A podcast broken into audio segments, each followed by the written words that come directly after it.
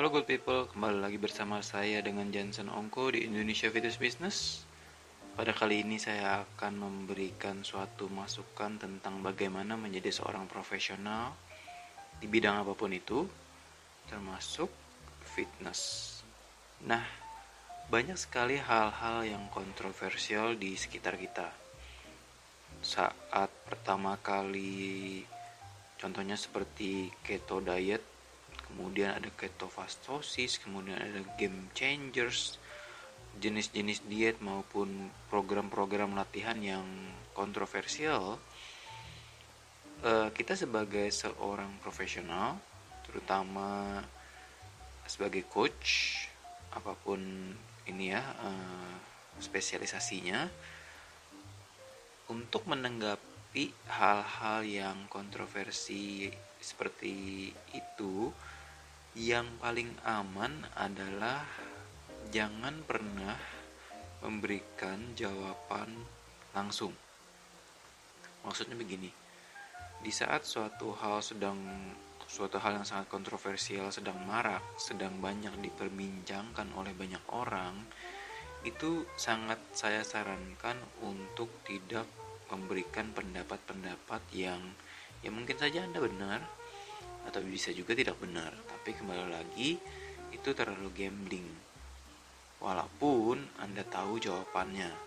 Bukan berarti harus segera menjawab.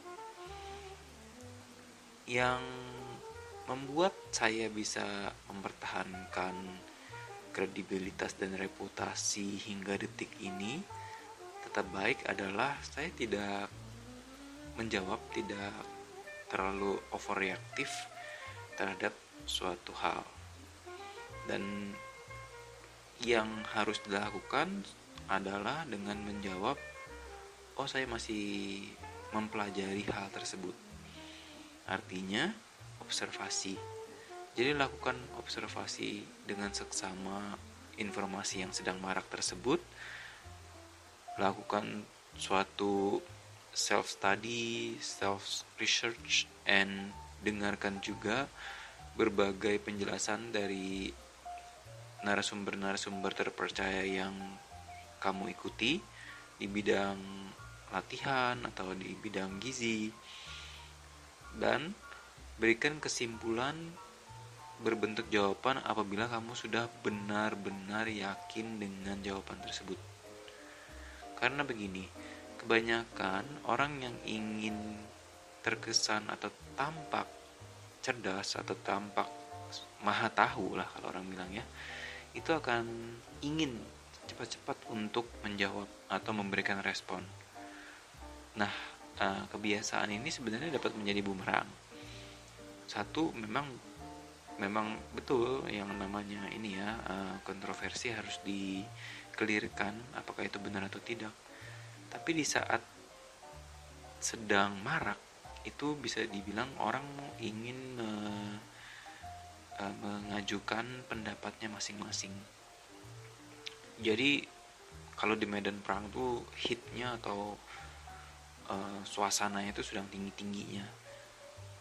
Nah ini sangat berbahaya sekali kalau misalnya kamu jam in atau memberikan opini juga. Karena sering kali yang terjadi adalah bukan siapa yang benar, atau siapa yang salah gitu loh. Dan jangan lupa juga uh, di dalam satu kontroversi itu kredibilitas anda selalu dipertaruhkan. Jadi orang yang mungkin mungkin dia salah tapi merasa benar itu akan mencari berbagai hal berbagai cara untuk jadi yang benar gitu nah maksudnya adalah in a moment of controversy yang penting itu adalah timingnya. Bukan hanya jawabannya saja. Cara penyampaian penting jawabannya penting bobot atau mutu dari jawabannya juga penting. Tapi kamu jangan lupa juga apabila timing itu sangat penting. Ya jadi kalau timingnya salah jawaban yang benar pun akan menjadi yang salah.